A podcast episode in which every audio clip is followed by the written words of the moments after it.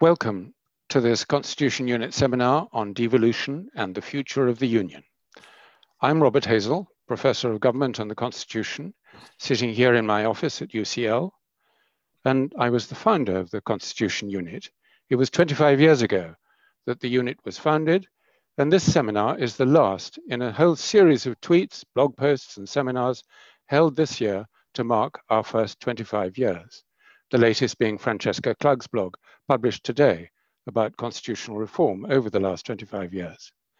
So many thanks to Meg Russell, my successor as director of the unit, for allowing me to chair today's seminar, and many thanks to all the unit's friends and associates for all your contributions to our work over the last 25 years. It's appropriate that our four speakers today have all had long-standing involvement with the unit. From Scotland, we have Michael Keating, who contributed to a book we did on Scottish independence almost 20 years ago. From Northern Ireland, Cathy Gormley Heenan, a member of our working group on unification referendums on the island of Ireland, whose interim report was published last week. From the Wales Governance Centre in Cardiff, Professor Laura McAllister. I think our most recent work, Laura, with you, was Alan Renwick's contribution uh, to the working group that you chaired um, on reform of the Welsh Assembly now the Welsh Parliament, the Senedd. And from England, we have John Denham, former Secretary of State for Communities and Local Government, now Professorial Fellow in English Identity and Politics at the University of Southampton. After a few minutes of opening remarks from each speaker, we'll have some brief discussion among the panel before opening up for audience questions. The questions will be facilitated by Alan Renwick, Deputy Director of the unit. If you'd like to put a question to the panel, please write it in the chat, but do so in a private message to Alan Renwick rather than to everyone on the call. He'll then select a broad range of questions to read out. This whole session, including the Q&A, is being recorded, and after the event, it'll be posted on the Constitution Unit's YouTube channel. Each of the speakers is going to talk initially just for five minutes about the devolution story so far, and its future trajectory. And with that, I'll hand over to our first speaker, Michael Keating, speaking to us today from Edinburgh. Michael, over to you. Uh, thank you, Robert, and thanks for the invitation to come to this 25th anniversary or to participate in the 25th anniversary event for the Constitution Unit. As you said, I've been involved in the unit for the whole 25 years since it started. And the way things are going, I'm sure you've got another 25 years before you. I've been asked to talk about Scottish devolution in five minutes, 20 years in five minutes. I just want to draw attention to some key developments in this. The first point I want to make is that Scottish devolution has always been a very ambivalent project, as indeed have the other constitutional settlements in the United Kingdom. For some, it is just a modification of a unitary state, a phrase that the UK government continues to use. For others, the United Kingdom is a union of self-governing nations which come together for common purposes. That's always been there, these conflicting interpretations, but devolution has given an institutional form to that, and there are different readings then we've seen in the constitutional debates about what it means. For other people, again, devolution is a federalizing project. We're not going to be a federation, but it's to be interpreted as some kind of federalizing uh, direction of, of, of, travel. Now, in the devolution settlements, all these issues were left in abeyance for very good reasons, that if you can't agree on the fundamental foundations of a settlement, maybe you shouldn't be talking about them at all. Uh, but occasionally, these foundational issues become important, and that has happened, of course, in recent years because of a number of constitutional crises. Uh, a second point is that throughout most of the devolution odyssey, public opinion in Scotland has favoured more devolution, but it rarely until recently favoured independence. That is, it is focused on third ways, variously called devolution, max, independence, light, post-sovereignty, uh, and so on. And this took us even through the independence referendum of 2014, where in the course of the campaign, the pro-independence side moved towards something that its opponents called independence light, whereas the pro-union side moved towards devolution max, there was an extraordinary convergence. And the real question for the public is how do you get to that elusive middle ground? And even after the referendum, the surveys that we did showed that although uh, a significant number of people had moved from no to yes, if you gave them a whole menu of choices, all the way from centralization to independence, the largest number, the plurality of voters still plump for something in the middle. And it's very important to keep that in mind uh, because that has begun to change rather. And there's been in the last few years a certain polarization of independence voters and pro-unionist voters. And the middle ground has been disappearing. Part of this is the effect of the referendum itself. Once independence is offered as a choice, that is the supply of options uh, changes, the political demand changes. We saw this with Brexit. There were not that many people who favored leaving the European Union until that was on the table, and that became the definition of being a Eurosceptic, leaving altogether. We're seeing something similar in the Scottish case. So during the campaign, support for independence went from something like 30% to 45%, and it never came down again. That's the new floor for Scottish independence. Then there was the Brexit vote when Scotland voted to remain and England and Wales voted to leave. That didn't have an immediate effect, but over time that has changed. It didn't have an immediate effect because we know from the surveys that about 30% of pro-independence votes actually voted to leave and that the SNP has historically not succeeded in convincing people there's a logical link between being independent and being part of Europe. That lasted until the, until the Brexit referendum of 2016. That has begun to change now.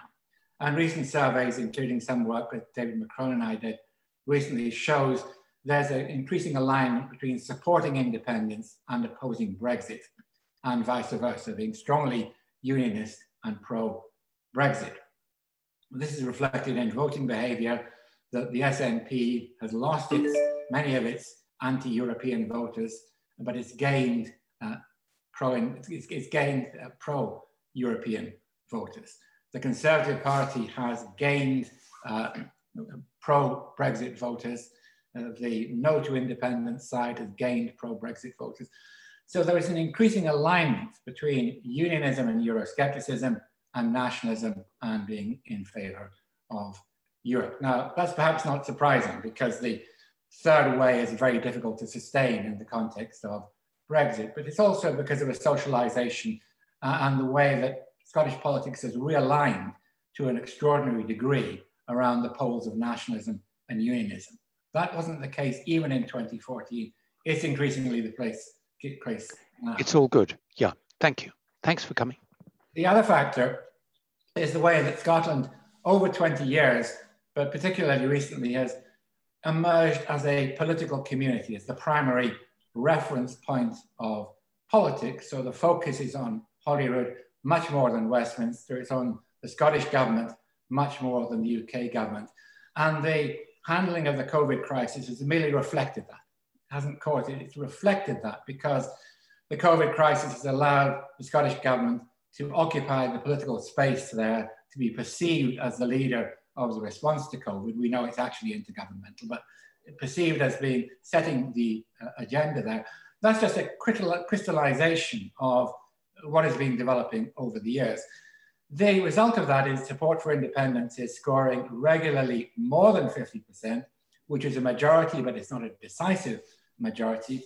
Uh, but nevertheless, however independence is framed, it still comes down to interdependence. Uh, the strong sovereignty arguments now are being made in British politics by pro-Brexit unionists, uh, and nationalism is increasingly seen as a kind of post-sovereign way of managing interdependencies.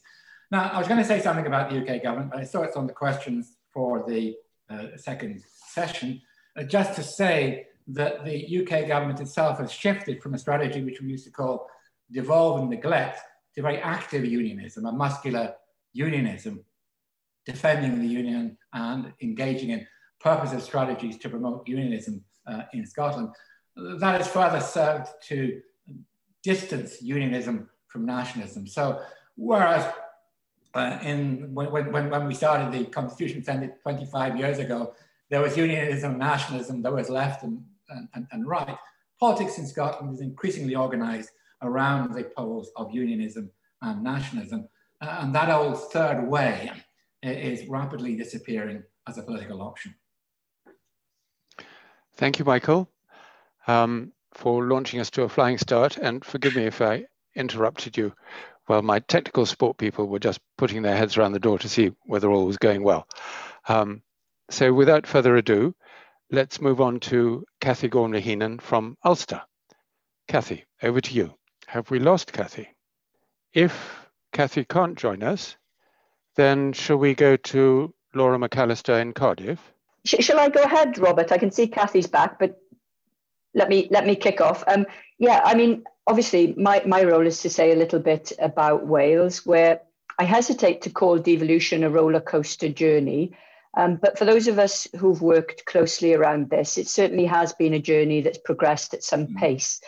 Um, but there's two reasons why, why I wouldn't call it a roller coaster journey. First, because the, the trajectory's been very clear in one way. It's been fairly straightforward towards gaining additional powers for the initial assembly and then subsequently for the Senedd or the Welsh Parliament. So it's been less uh, uh, up and down and more uh, linear in its journey. It's been breathtaking because actually I think the pace of change in the model of devolution has been more radical than, than virtually anywhere else in the UK.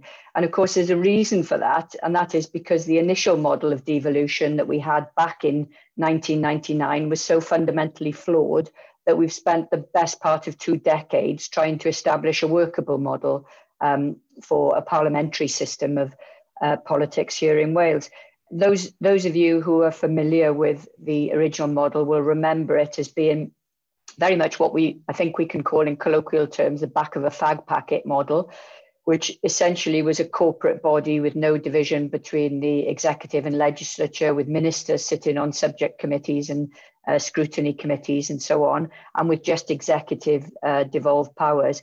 And we've moved really in the course of two decades to having a parliament or Senedd that in, in every sense um, reflects the normal uh, ideas and expectations from a parliamentary system. So a lot, a lot has happened, but I have to say most of it has been fairly invisible. Um, Wales is very much the quiet part of the devolved map, um, and well, I'll go on to say why that's changed recently. But I think mostly it's been roundly ignored by the rest of the UK, and and indeed by many people within Wales as well turnout in devolved elections has been uniformly poor. We haven't yet hit the 50% mark, so very much in line with the kind of academic understandings of second order elections. And of course, that came off the back of a pretty low level of endorsement in the original uh, referendum back in 1997. However, things have progressed at pace constitutionally during that time, as I said. So we have a reserved model of devolution. We've had a whole suite of commissions and inquiries, which for my sins I've sat on quite a few of. Um, and in all of those, and they were all necessary, by the way, because the, the original model was so fundamentally flawed, but in all of those, the tra- tra- trajectory has been about gaining um, a clearer model of devolution with more competence, whether that's over powers or over fiscal or over financial responsibilities. I think the other thing to say is politically, the history of devolution in Wales has been one of one partyism. Labour has been in power in every single uh, assembly or parliament, often as part of a deal or a coalition, sometimes with Plaid Cymru, sometimes with the Lib Dems, and always with deals, other than uh, very rarely. Um, and that's had an impact on both politics and the constitution, actually. I mean, I think Labour last lost an election nationally in Wales back in the 1920s. So we've had 100 years of Labour winning elections. And of course, you should never blame a party for winning elections. It's the fault of the opposition for not defeating them. But what it's actually done, I think, is create a certain lack of uh, or a certain lack of cultural pluralism amongst the political um, establishment, because generally pluralism is the friend of competition and renewal. And being in government for so long has, has created a certain stasis around Welsh politics. Um, traditionally, Labour has been has played the role of being a good unionist party in terms of its dealings with uh, the UK government and with the rest of the, the UK state. But that's changed quite a lot recently for two obvious reasons. One being Brexit, and despite Wales having voted in a broadly similar way to England in favour of leave, um, there's been quite a lot of churn since the Brexit vote, with the Labour government particularly flexing its muscles over power grab most recently, of course, in terms of the uh, uh, internal market bill, but more generally over conventions that it feels have been threatened or challenged. Um, part of that is what I think is in response to what Michael uh, described as a more active unionism. And I think that's been also a more assimilationist unionism as well, which I think has made Welsh Labour sit up a little and flex its muscles more. And that leads me into COVID. I think in all honesty, my take on the impact of COVID and the public policy surrounding the pandemic has been incredible in Wales. We've gone from a situation where virtually nobody uh, recognised our First Minister to uh, him being someone that uh, people talk about regularly, people understand far more about what the Senedd can actually do and what powers the Welsh Government executes. And broadly speaking, they have been reassured by um, the First Minister's interventions over COVID. So, in all of our polling, including the Welsh Barometer poll conducted by uh, my colleague Roger Awan-Scully at uh, the Wales Governance Centre, we see significant differences in terms of approval and support for the Welsh Government as compared to the UK Government.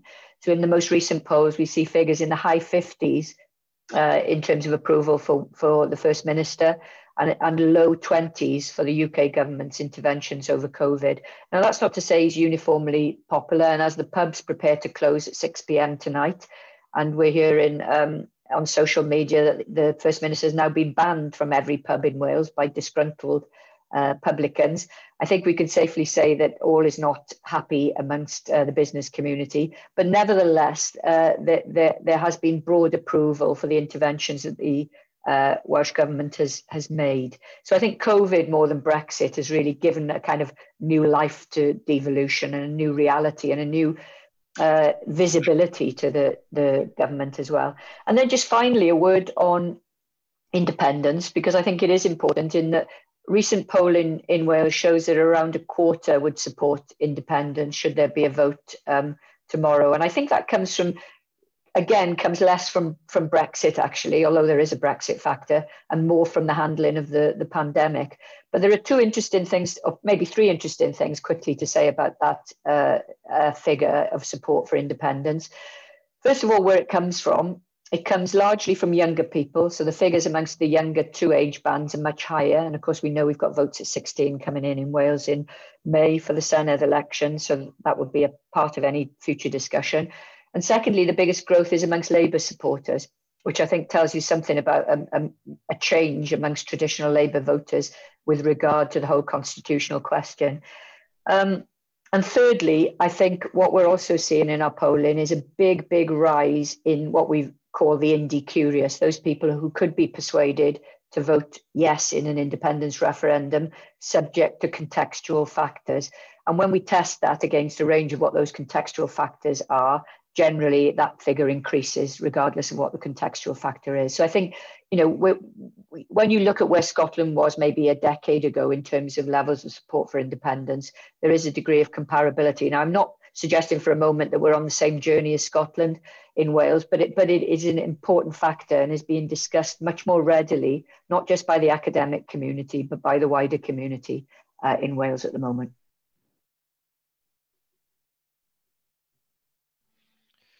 Robert, uh, Robert, you're on mute.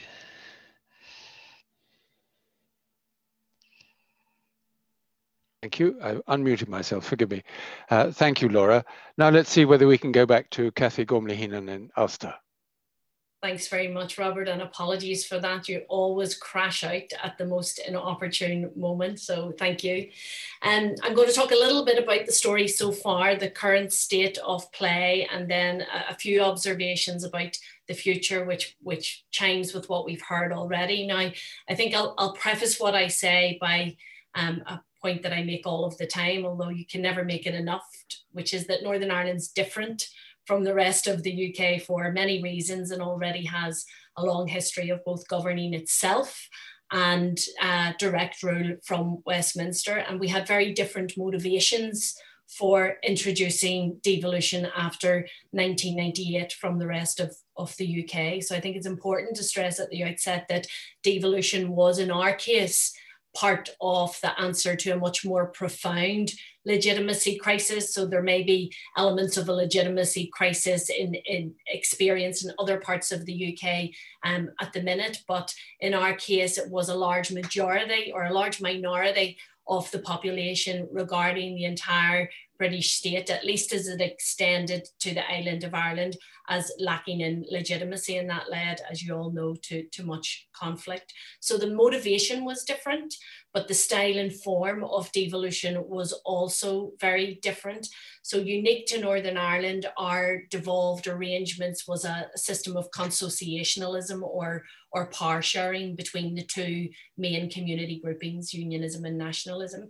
And there could be no majority rule in Northern Ireland's bespoke form of devolution. And it's interesting to hear um, Laura's comments that Labour have, have always been part of the, the government um, construct in, in Wales.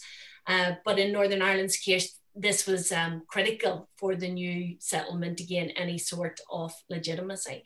Now, um, your 21st birthday or your coming of age is always a, a pause for reflection. And many of us were reflecting um, last year on the, the 21st birthday or anniversary um, on, in terms of the successes or otherwise? Has this more bespoke form of devolution been successful or not? And for some people, that's just simply been measured by the absence of violence. If the motivation for devolution in Northern Ireland was different from elsewhere, that elsewhere, then the measurement of its success has been a bit different as well. So some people just um, measured success in terms of the absence of violence, and other people measured it um, in terms of the absence of violence, but a functioning assembly and executive.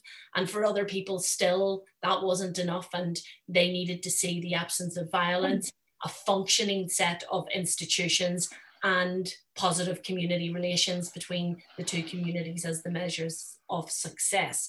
So you know very quickly what's what's the verdict well it's definitely delivered a reduction in violence as you'll know there were about three and a half thousand people who died during the 30 year conflict and it's estimated that had we not had devolution, another 2,400 people may have lost their lives over the last 21 years. So it has reduced the level of violence, but it hasn't necessarily resolved the underlying causes of, of that violence. Uh, did it deliver a government? Sort of. Um, since 1998, cumulatively speaking, Northern Ireland has been without a fully functioning set of institutions for about eight years. So not quite half, but more than a third of its time um, has, has been without devolved institutions up and running. So that would indicate only partial success um, if, if we use that term functioning as a measure of success. And the intention, of course, that, that, that of the devolved institutions was about power sharing. And the reality is, as I have coined it, is was much more a, a, a construct of power snaring were ministers' portfolios and the construct in which they found themselves um, allowed them to frustrate the plans of, of one another, um, of each of the ministerial portfolios. And that actually was enshrined in the St Andrews Agreement, which made provisions for a revised statutory ministerial code um, in which all sections of the community would be protected. Now, the intention was to stop ministers from being able to go off on solo policy runs, that when you were responsible for a department, you could take forward your political party's agenda and not seek that common ground on a cross community basis. But the practical outworkings of the, the attempt to, to stop those solo runs has been this uh, consistent and continuous entrapment of one another if, if all parties don't agree with, with policy proposals. Um, so, so there have been problems there. And then the last one, of course, is in terms of reconciliation, you know, is the measure of success that, that we have a different type of society. Well, um, reconciliation hasn't been mainstreamed in, in Northern Ireland. More than 93% of children and young people are still educated in exclusively Catholic or Protestant ethos schools, and that's 21 years on. And the interface barriers, the walls, the fences that separate communities are still there 21 years on. Um, uh, the peace wall, the longest standing peace wall in Belfast, was, was built more than 50 years ago, and it's now standing longer than the Berlin Wall stood as a divide between East and West Germany. So the that that sense of the journey of devolution and where are we now, a bit of a mixed bag. So now for the good news, um, Northern Ireland holds the world record for the longest period of time without a government. So for three years, from 2017 until 2020, we had no government. Now, that's not the good news. The good news is that despite this, with the help of the political parties and the political parties having assistance from the British and Irish governments, we've managed to resurrect the institutions again back in January, halting that slow decay and stagnation in public services. So, so the good news is we managed to get things back up and running again.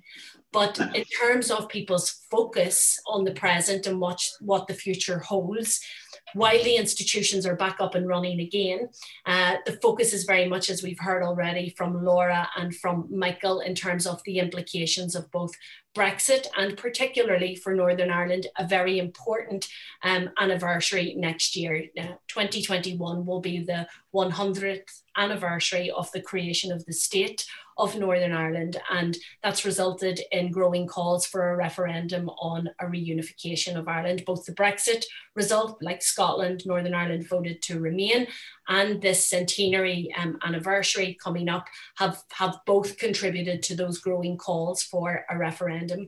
And some of you may have already seen the Constitution Unit's working group on unification referendums on the island of Ireland interim report that, that came out last week. So while as a group, um, as a working group, we don't believe that a referendum's imminent, um, we think that it would be highly unwise for a referendum to be called without a plan in place um, that could be agreed with both governments. And when you think about that and then you peek forward, what does the future for devolution look like in Northern Ireland? It's really possible now to imagine in 2021 a very chaotic Brexit um, having very negative economic effects in Northern Ireland and far from delivering that um, nirvana of the best of both worlds, which was what was said about Northern Ireland with the Northern Ireland Protocol deal. There's the possibility that the contested nature of um, the centenary events next year and the outworkings of the uh, Brexit transition period coming to an end and that border in the Irish Sea adding further momentum to those calls for a referendum. And what would that mean um, for, for devolution? Well, if it would be difficult in the longer term to resist demands for a border poll, would it mean eventually that you would have devolution from Dublin instead of devolution from London? Um, and that's not something that's really been thought about. It's, it's presented as quite a binary thing at the minute, a united Ireland or the status quo. But what that shape of a united Ireland might look like is something that's not been considered in any real depth yet. Um, and I suppose I'll conclude by saying that devolution in Northern Ireland has always been different from the rest of the UK. So the peeking forward bit is going to feel quite different as well. It's neither been a process nor an event in, in Northern Ireland. To, to recoin a well used phrase, I tend to say that it's, it's just a vehicle and not a destination, and the vehicle's forever breaking down, and that's the relationships, or it's forever running out of gas, and that's the money. But it's a vehicle in which everybody seems to clap when the ignition's turned for the third or fourth time and the engine eventually kicks in. So, where the future takes us, who knows? Thank you, Cathy, um, and for that wonderful metaphor at the end about the stuttering vehicle in Northern Ireland. Um, now, our last speaker is John Denham. Um, John, Laura McAllister described Wales, I think, as the quiet one in the devolution story. England might perhaps be described as the sleeping giant, but a sleeping giant which perhaps is beginning to wake up.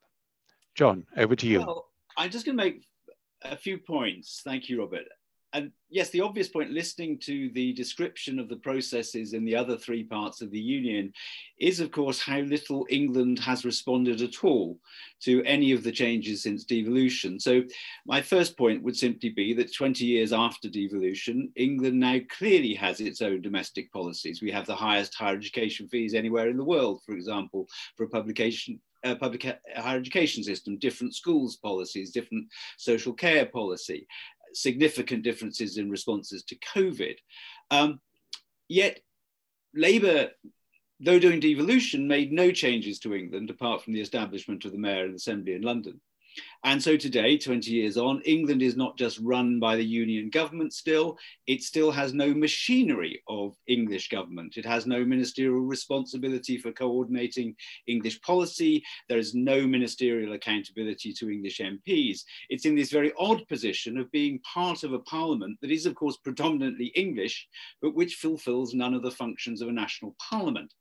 And as all the academic and parliamentary studies have shown, the very limited English veto provided by English votes on English laws has given England neither a voice nor a legislative programme. The second area where nothing has changed is that centralism was always a key feature of the unitary union state, and that continues. So England remains the most centralized nation in Europe, if you measure it by the proportion of finance controlled locally or raised locally the very limited moves towards regionalisation under Labour or deals with cities and elected mayors under the Conservatives have actually transferred very few powers and resources out of Whitehall, and none, of course, by right of devolution, a right to obtain those powers. And they've all been more about getting local stakeholders to buy into Whitehall priorities than actually building up local autonomy. And I wouldn't be the only one who suggested that the, the panda pandemic has revealed a union state which is neither able to govern England from the centre nor willing to disperse power. But it's worth saying that that's not a product just of this particular group of politicians who are in charge of the union government. This is a very long standing approach to the governance of England. The third point, I think, is that it's 15 years since any party won all three mainland nations and 10 since any party won two. And I think the dissolution of union politics into four separate political spaces is very advanced.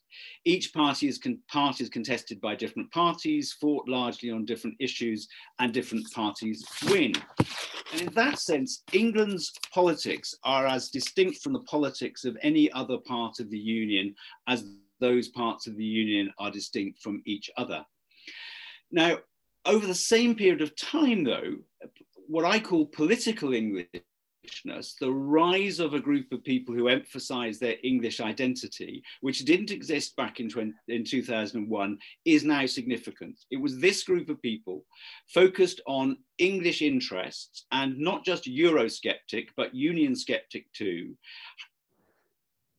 was the decisive force both in Conservative victory in England.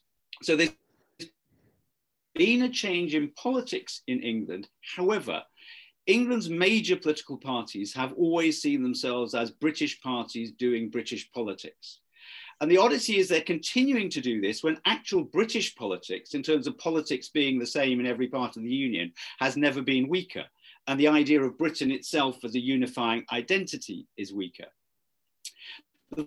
Fourth point is that England is never named in political dis discourse. So a Labour front bench spokesman talking about the NHS in England will never say NHS England. They'll talk about the NHS in this country, or maybe even in Britain, misleadingly. Government announcements on the budget uh, last week that were specific to England were not identified as for England in Treasury tweets and uh, communications. And England's governance is never discussed. So the, the dominance of British unionism has prevented a serious debate about England. Conservative Anglo-centric British nationalism, of course, regards the union as if what the, the augmentation of England. So England needs no existence of its own. And Labour, in part, has always seen its historic role as defeating English conservatism. And so, for that reason, Labour has never really wanted England to have a political identity of its own. And so that's left a situation where England is 20 years after devolution, the only part of the Union where people have not been asked nor offered a referendum on how they wish to be governed in the past 20 years. So we're asked to talk slightly about the future. Uh, it's quite hard, of course, always to predict. I mean, there is sporadic talk about devolution within England, but no coalescence around actual options. And notwithstanding the row with Andy Burnham in Manchester, there's actually no concerted, organised pressure in England's localities for change. And I think change on a radical scale is unlikely to happen without much more significant cross party working at local government or in business, or maybe things like universities the crisis in the union may provoke change. Now, on the one hand, you've got Boris Johnson doubling down on this muscular unionism, which, from where I stand, looks somewhat suicidal for the union, but that's what he's chosen to do. Uh, Labour, of course, is talking about a federal future. And although that might be partly to give themselves something to say ahead of the Holyrood elections, which is neither independence nor the status quo, it does perhaps reflect a deeper acknowledgement, which is beginning to emerge in England, that the union must be, must be refounded in some way if it is going to survive. The third possibility for the future is of course, the not unrealistic possibility that a future general election would throw up a non conservative majority in the United Kingdom, but not a non conservative majority in England.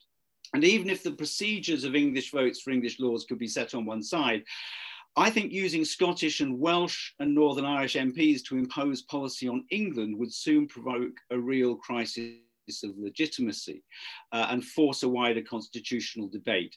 So those are three possible ways in which the debate that has not happened yet might, uh, might open up. Um, we have to be very careful about opinion polling on any topic where there isn't actually a live public debate. We found that um, with the uh, European Union referendum, as I think Michael's already mentioned. But as things stand, it does look as though if the people of England were asked, they would support effectively a dual mandate commons, one in which English MPs sat as England on English issues from time to time, and devolution to localities that they recognise, but definitely not regionalisation. Now, that might change if a constitutional debate took place uh, and people looked more seriously at the issues, but that's what the polling points towards at the moment. The final point I'll just make about context is that um, obviously, devolution was made possible by EU membership. The Northern Ireland Agreement was made possible by EU membership, and that leaving the EU, largely an English decision, threatens those relationships. On the other hand, the next seven days is probably, in my view, the period of peak hard Brexit. The hard Brexiteers will never be as powerful as they are at the moment. And I think under almost any scenario, public sentiment in England, as much as anywhere else, will move back towards a more pragmatic relationship within our, European neighbours. And that might also change.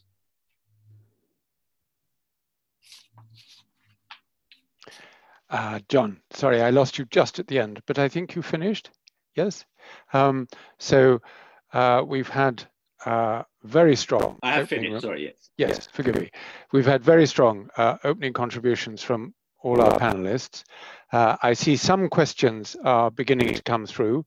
Uh, in about quarter of an hour's time, we'll come to Q&A from the audience. So those of you who want to ask questions, please uh, put them to Alan Renwick in the chat.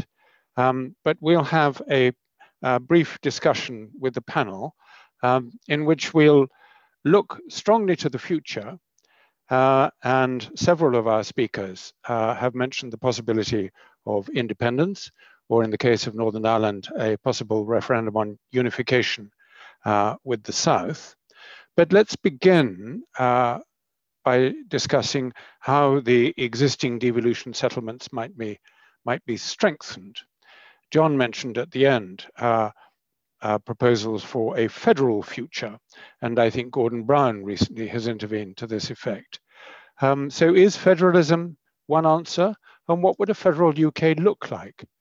Michael, um, you're a great expert on federalism uh, comparatively. Would you like to kick off on this one? Yes, politicians always come back to federalism when they don't know what to do about the constitution. It happened in Gladstone's time in the 19th century. Nobody's ever explained to me what a UK federation would look like, uh, including the recent interventions from Malcolm Rifkind and other people. If it's going to be federal, it's got to have two elements. One, you've got to do something about England, not say we'll think about that later. And secondly, you've got to take on the doctrine of Westminster's supremacy. Sovereignty is actually another matter, but the doctrine that Westminster will always be supreme. Uh, in a federal system, there'll be occasions when Westminster cannot get its own way and the court will rule that Westminster is not competent in devolved matters. Without those, it's not federalism. And none of the proposals that I've seen actually include those two elements. What we can see, however, uh, and is more realistic, is a more federalizing interpretation of the existing settlements. Uh, the supremacy doctrine, as upheld by the Supreme Court in the Miller case, was an extreme interpretation of Westminster supremacy, just completely unhelpful, trashing the Sewell Convention, which was the way that we managed to fudge that issue. So that understanding of the Constitution, I think, is more important than trying to get uh, a fully fledged federal constitution, which I think is just going to be an illusion. It may come at the end of the day, but, but that's not the place to start.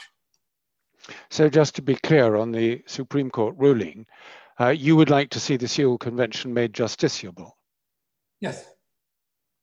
Yeah. And you mentioned no one uh, who advocates federalism has yet been able to explain what to do about England. So let's jump straight to John. Uh, John, if federalism is the solution, do you have an answer to what to do about England? Uh, well, it seems to me that there are, there are two things that we have to deliver. One is that England needs to be in charge of its own domestic affairs to the same extent as the other parts of the Union. So those who define the problem as breaking up England seems to me to be starting from completely the wrong place. It is how power with England should be distributed. But the one thing I think we do know is that a union government deciding to impose regions on England will go down like a lead balloon and will disappear as it uh, did previously. So England needs its own, if you like, domestic sovereignty. The second challenge, obviously, is that we have to evolve constitutional arrangements that prevents England claiming to speak for the union when it feels like it, which is precisely what's happening at the moment with Boris Johnson. Now, I think, rather like Michael, you can the idea that there's one big bang moment where you have designed a new constitution and all the bits of it fit together in a different sort of patterns seems to be quite unlikely. But it does seem to me that in your machinery of inter, intergovernment machinery, in your financial relationships within the Union, in the rights of the devolved nations to their autonomy, you can evolve a system in which England both if you like, becomes more English and less UK, but also is prevented or constrained from acting on behalf of the Union as a whole. And that's, I think, how we need to look at the different measures that might come into place. Um, I think if you move forward for example, as I suggested with the dual mandate parliament, though that creates um, a bit of downtime for MPs coming from other parts of the union, you begin to see how you that then opens up the possibility for different parliamentary coordination between the different parts of the union, maybe in a reformed House of Lords. So I think sort of strategic incrementalism is what we need, rather than the idea of a sort of single one-off refounding of the union. So, just to be clear, in terms of what to do about England in moving towards federalism, your answer would be don't break it up into regional units, yeah. an English parliament, but an English parliament which is part of the Westminster Parliament. Yes, and that's partly that latter point because that has been the settled view about English MPs making English laws since devolution was done. So you parliament, but never in any polling I've seen of a majority for it. But you do get people wanting to see English MPs fully in charge of the legislative process. Now, I think how you do devolution within decide. Uh, I do think that if you got that sort of commons, it opens the door to a House of Lords or second chamber, in which both the governments of the nations are represented, the UK government is represented, but also people from the localities, not just of England, but from Wales, Scotland, and Northern Ireland as well. Thank you. Um, now, uh, while staying with improvements to devolution, we'll come on to independence uh, next. What do our panelists think the UK government can do to hold the union together? Uh, people have spoken about the muscular unionism uh, of the Johnson government. Is that the right approach? Uh, Laura, can we come to you um, and tell us how that's viewed in Wales?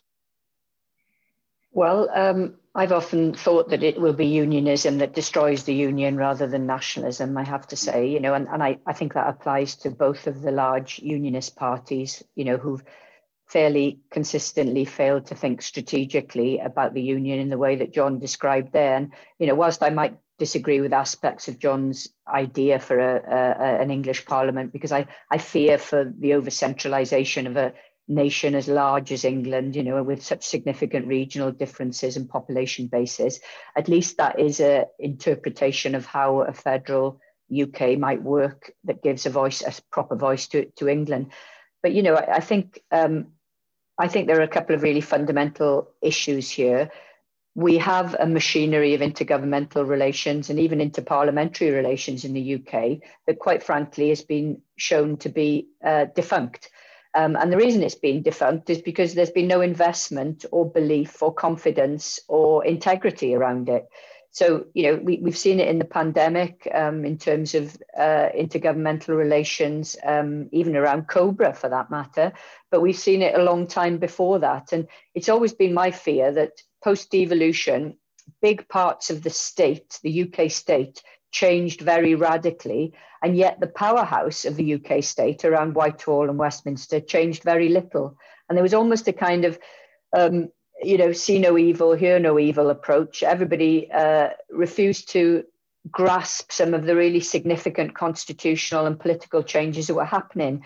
And as a result, I think we saw that played out in terms of a, a really almost dismissive model of intergovernmental relations, which, which has actually if anything, uh, given a boost to uh, a demand for greater powers, certainly in Wales, and, and maybe um, Michael will argue for, for greater independence in Scotland. So, so my point really is that I can't see, I can't see anything particularly constructive coming from the UK government unless there's a really fundamental change in mindset and mentality.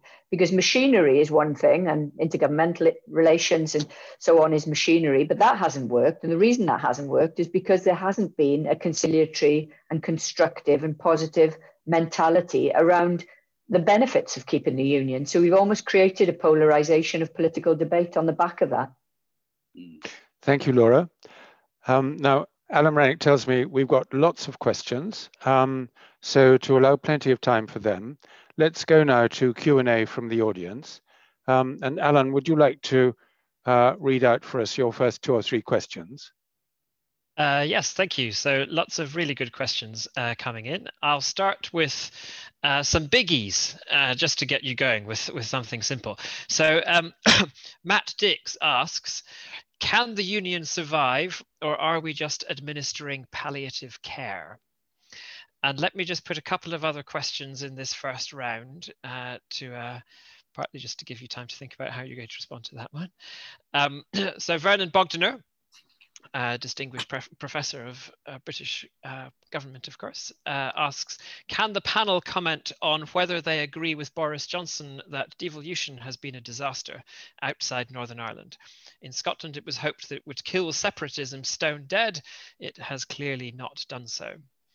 And finally, for this round, uh, Roger Ferro Adams uh, asks, um, about federalism uh, and whether federalism might be the solution. So Roger suggests that federalism may be the best pro prospect for peace and a workable UK, um, but would parties be willing to work together to achieve such a vision? Very good. Well, uh, question we partly covered, I think, in the discussion about federalism. Um, but those panelists who haven't commented, feel free to chip in on that. But on the first two questions, let's let's go straight away to Michael Keating. Um, can the union survive, or are we now on palliative care? Michael. Well, a strikingly feature of current political argument across the United Kingdom is everybody is talking about Union. Scottish nationalists are talking about the European Union. Irish nationalists, including now Sinn Féin, are in favour of the European Union. Uh, when Alex Salmond was talking about independence in 2014, he said we're part of six unions and we're only going to leave one, we're going to, we're going to keep the monarchical union, the currency union, uh, uh and so on. Uh, union is a broad principle that, uh, according to which the world operates, and, and the only people who don't seem to understand this are the hard Brexiters who think that you can have totally independent sovereign nation states that are not independent, interdependent on, on others. What has to change is how we think of the union. And there was a reference, I think, with, with it, uh, Laura, to, to, the present muscular unionism or the neo-unionism, as I've called it. that's been developing from a number of years. that sees the United Kingdom as some kind of unitary state with devolution added onto it, rather than a plurinational union where sovereignty and nationality themselves are divided. And strangely enough, before devolution, the unionists didn't understand the need for devolution, but they did understand the nature of the United Kingdom as a plurinational state in which the union means different things in different places. The, the, the, the union in, in, Northern Ireland is not the same as the union in Scotland or in Wales. The union in England is something else. It's a deep plurality of understandings of unionism that is really necessary. And instead of that, we've got this new unionism that says there's Britishness, which is the same everywhere. And then below that unity, you get these local variations. It's never been like that. It's never worked like that. You've got the notion of British values, whereby the union appropriates all the higher values, democracy, fairness, and so on, as though the nationalists were not all, also liberals and Democrats and all the rest of it. And as long as unionism then is converting itself into a nationalism, which it is, it's becoming a nationalism and not a traditional unionism, then I think it's deeply in, in, in, in trouble. As for whether devolution is a disaster, uh, no, I don't think it has been. In fact, in most respects, it's been a success. I never regarded the aim of devolution as to kill nationalism stone dead. George Robertson is said to have uh, made that comment. I, I, haven't found that quotation. Maybe it's apocryphal. And undoubtedly, many people in the Labour Party saw it as a way of heading off the SNP. And indeed, without it, then nationalism would certainly have, have, have thrived uh, in Scotland. Um, but it, it, it, it's something else. It is uh, a way of governing union. It's a way of thinking about union. And if we think of it in that respect and think about unionism in the way that I've just uh, expressed it, then the union is not finished. Uh, in its present form, it's finished. I'm picking up Laura's comment. I think it was Laura who said something that I think is spot on. That the greatest threat to the union is unionism. It's this kind of unitary type of unionism, but a different way of thinking about union. And here, of course, the EU dimension is critical because take away the EU framework, it's very difficult to make the union work. Very difficult because it underpinned the devolution settlement in all kinds of ways. And thinking about the European Union provided a template for thinking about the United Kingdom as a plurinational union uh, as well. Uh, taking all I've said into account, then union as a principle is inexorable. It's there. We just don't need to identify it with a kind of unitarist approach that the UK government has been taking of late. Thank you. Laura, is there anything more you'd like to add from the Welsh perspective? Well, well I mean, I agree with all of that. Um, I, I, think the point about the European Union as being the adhesive that has kept the, the union together is a really fundamental one. And, and I won't take up much time on that. But one thing that's fairly obvious is if you get rid of some of the glue that has stuck, that has allowed us to stick together, and you don't replace it with anything, and actually even beyond that, you then introduce um, legislation uh, like the withdrawal bill which which effectively rides roughshod on constitutions around devolution and on the powers that were already in the uh, in the uh, home of the devolved uh, governments. And I think that is an incredibly risky strategy, which you know does fundamentally undermine the union. And Cathy, if we can apply um, the remarks about devolution being a disaster uh, to Northern Ireland, how would they be viewed there? Is it, I mean, I, that takes back to takes you back to the question that I asked, which was, what's it for? So I, I'm able to articulate very clearly that that against the measures of, of the reason why it was introduced in Northern Ireland, you can say it's a bit of a mixed bag. I think that's a harder question to answer elsewhere in the, U, the UK. So what, why did you introduce devolution in the first place? And is it a disaster? Well, that depends. Did it do what you wanted? And I don't think that there was enough of a constitutional conversation about some of these things before we ended up on that devolution journey in the vehicle or whatever. But in the context of of um, Northern Ireland, it's a very awkward question to say, um, can it survive? Because half of the population don't want it to survive.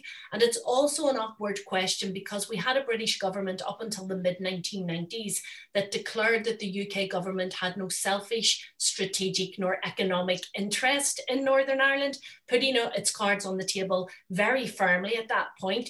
And then a Good Friday Agreement, which implied that it wasn't the British government's job to hold the union together in Northern Ireland, but to submit to the will of the people through a unification referendum if that's what the people wanted. So it's quite an awkward conversation and quite an awkward evolution of where we are now with Boris Johnson declaring, you know, this minister for the union and, and protecting the union, including Northern Ireland in it being priority number one, because that sits at odds with both the spirit and the ethos of the Good Friday Agreement. Thank you. Let's go uh, now to our next round of questions. Alan. Uh, thank you. Some questions now relating to the structure of the union, I guess, and the role of different uh, elements within that structure. So Silla Cullen asks, um, there has been an argument made that, especially in Brexit negotiations, the meetings of ministers representing the devolved regions of the UK are not sufficiently prominent. Is there a case for strengthening the remit of these ministers? Uh, then we have George Moran, who asks, um, or says, a further fundamental point is that the competences of subnational governments have to be guaranteed in some way to ensure UK government cannot unilaterally change them. Uh, uh, so, so I, I guess a, a, question there about whether that can be done and how, how it could be done. Um, and then Nick Stone also asks a question related to that, uh, uh, particularly thinking about Scotland and the fact that the it's the UK government that has agency on the decision of whether uh, there can be a referendum on independence in Scotland. So asking uh, what are the implications of um, uh, the agency of the UK government in that respect? So we'll come to that in a moment, but starting with the first question, um, about whether the ministers from the devolved governments in the Brexit negotiations should have had a stronger voice. Laura, um, can you give us a view from Wales? Well, I guess the best way is to communicate what has been said by ministers in Wales around this, and certainly by our Brexit lead, um, the Counsellor General and uh, Jeremy Miles. You know, it, it's very rare to hear um, a minister from a unionist party speak in a language that could easily be coming from a nationalist uh, politician, but we've seen a fair bit of that from Welsh government ministers in the course of the last 18 months. And it does, it does originate in the issue that I spoke about in my last contribution, the, the mentality and the mindset over how relationships should work between governments in this case, or indeed between parliaments in other cases. And I think what a term that sticks out for me, and I think this was used by by Jeremy Miles himself, was that we were seeing the manifestation of a kind of grace and favour model of devolution, where uh, things were given to Wales in this case rather than shared or um, any kind of balanced contribution. And, and I think that's a kind of fundamental political error on the part of the UK government because there was, there was, and maybe we've moved beyond this point in Scotland, but there was certainly in Wales an opportunity for a degree of collaboration over how we managed the Brexit process, particularly given the way that the vote had gone in Wales and the fact that we had a, a unionist party in government in Wales. But I think a lot of that goodwill and a lot of that solidity over a potential approach has been dissipated.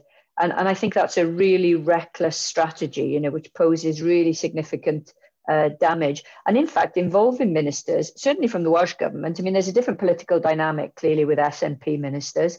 And again, in Northern Ireland, there's another different political dynamic. But in the case of Welsh ministers, I think that could have been potentially a fruitful and cooperative relationship. But to have Labour ministers saying so categorically that relationships have broken down gives you some kind of indication of how badly that's gone wrong. And just coming to the second question from George Moran about would it make a difference if the competence of the subnational uh, uh, governments was guaranteed? Um, I assume that under the reserve powers model in Wales, there is now a clearer guarantee, but that risks being undermined uh, through the Brexit negotiations and how the powers being returned from the EU um, are now being devolved or retained at the centre.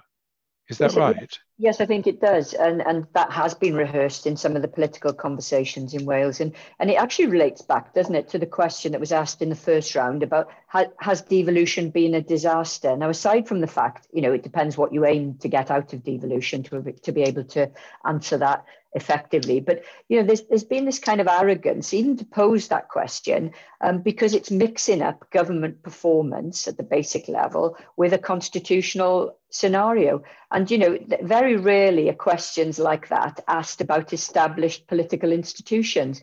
And we, we get it a lot in Wales, of course, partly because there's been such deep ignorance over um, what the devolution settlement is all about. And people say things like, I don't like what the Welsh government's doing, get rid of devolution. And, you know, it's, it's the equivalent, isn't it, of saying you don't like the Johnson government, therefore get rid of the Houses of Parliament. Uh, but but you know the very fact that we're having those kind of conversations is is incredible really after two decades of devolution now, for the third question from, uh, I think it was Norman Stone, about whether the UK government has agency um, in trying to head off an independence referendum in Scotland. Um, let's turn to Michael for that. Michael, can the UK government block IndyRef 2? Well, yes, but it gets back to my comments about the two interpretations of the Constitution. I could give you an argument saying that successive UK governments have agreed that Scotland is self determining Scotland could become independent. It's only an argument about when and how. But in principle, successive prime ministers said yes. If that's the case, if that's the constitutional rule, there must be a way of making that real. Uh, and what more democratic and legitimate way of making that real could be winning a, a, an election under proportional representation and then staging a, a, referendum. That's, that's one argument. That's a broad reading of the Constitution. It's the kind of argument that the Canadian Supreme Court brought to bear on the Quebec question. Just don't just look at the printed word of the Constitution because you don't need judges to do that. Interpret the Constitution in the light of our understanding of how it works. The other interpretation is the Westminster doctrine that what's written in the law and what Westminster says is the law. That's it. That's the reading that the Supreme Court gave in the Miller case and its arguments about the devolution aspects. Those are two arguments. On the one side, it is true in law, the Westminster Supreme. On the other side, there's a perfectly good argument, and it goes back a long way in Scotland, that Westminster supremacy is just an investment of Westminster itself. You can argue both ways. The fact is, of course, that procedurally, a Section 23 order is necessary. Uh, the, the Scottish Government has accepted that those are the rules, and Westminster will then control that. Uh, and you can argue the Constitution around in many, many ways, but the key at the moment is the Westminster veto. Now, there's a lot of argument about how you can get around that dilemma in Scotland at the moment. Could there be a consultative referendum, a glorified opinion poll, and so on? Maybe there's some leeway there, but there seems to be very little leeway. Uh, and so we could be heading, heading towards a serious conflict here uh, as they are in Catalonia. We won't get the violence in Catalonia and all that, but at least we could get the same kind of dilemma here as to whether any kind of referendum, whatever, would be possible. Because if it's not, then that is going to cause a serious political crisis. Assuming the Nationals win the election, of course, we, are making that assumption. We, we, we shouldn't necessarily make that assumption. But in that scenario, we could get that political crisis. We're coming to our last 10 minutes. And I'm going to, uh, before we leave, put a question to you, which uh, I'm not sure anyone's asked, but I'm sure it's in the minds of many in the audience. Please, Robert, will you ask Michael whether he thinks Scotland will be independent in five or 10 years' time? So forgive me, Michael, it's the bookmaker's question. What are the odds? I got a five pound note for every time I ask that question. I, I, I, where we are at the moment, I think the unionism has, has lost the argument and nationalism has not won the argument because has various reasons why unionism is in crisis, but nationalism still has to answer the question about the currency, the public finances, the border, Scotland being in the EU, outside the EU. Now, in the past, we've always been able to say, we'll muddle through and find some third way, and Devo Max or whatever. That, because of Brexit largely, that is becoming more difficult. Either you're in the EU or you're not. Scotland is not going to get the Northern Ireland kind of arrangement, partly in the EU, because neither the British government nor the EU is interested uh, in that. And that makes independence uh, more probable. But if independence does come about in Scotland, it won't be independence in the sense that Brexit is UK independence, because everybody in Scotland realizes that we're part of an independence, interdependent system. We share an island with England and Wales. We share these islands with a number of jurisdictions, and we're part of Europe and we're next door to Europe. Uh, and so there will be some way to try and find an independent Scotland that recognizes the interdependence of relationships in the modern world. What that will look like, I really don't know. It could be very difficult and, and, and, and conflictual. But if Scotland does become independent, that's how it will be. And remember, the Republic of Ireland took many years to become independent fully. It was a gradual process. And they only fully became independent by entering into the European Union, thereby sharing their sovereignty with a wider union. I think that will be the future of Scotland. And it will not look like a traditional state because those old fashioned models of sovereignty, they just don't work. They're out of date and they don't provide an appropriate model for statehood, either for Scotland or for the United Kingdom. Thank you. Now we're coming into our last five minutes almost. So I'm going to go around the other members of the panel and ask them one final question. If Scotland does become independent, what are the consequences for the rest of the UK? Cathy, can we come to you next? What would be the consequences in Northern Ireland and possible support for unification with the Republic if Scotland were to become independent? So I think after the first Scottish referendum, that was when you began to see um, a, a more involved conversation around the possibility of a united Ireland. People think it was was more Brexit, but actually it was the first Scottish referendum that that kickstarted that in a much more meaningful way. If, if Scotland were to become independent, I think that that that that that it would move to more of a crescendo in terms of calls for a referendum. But the shape of a united Ireland would then begin to come under much more scrutiny because as it stands now, the options are presented as a united Ireland, however that might look, or the status quo. And I think Michael's absolutely right. It will never be what what what traditional sort of sovereignty would have looked like in the past will will work very much more on the totality of relationships because the islands are bound together in different ways so you may still have under a united ireland devolved institutions in the north but devolved from Dublin as opposed to devolved from London.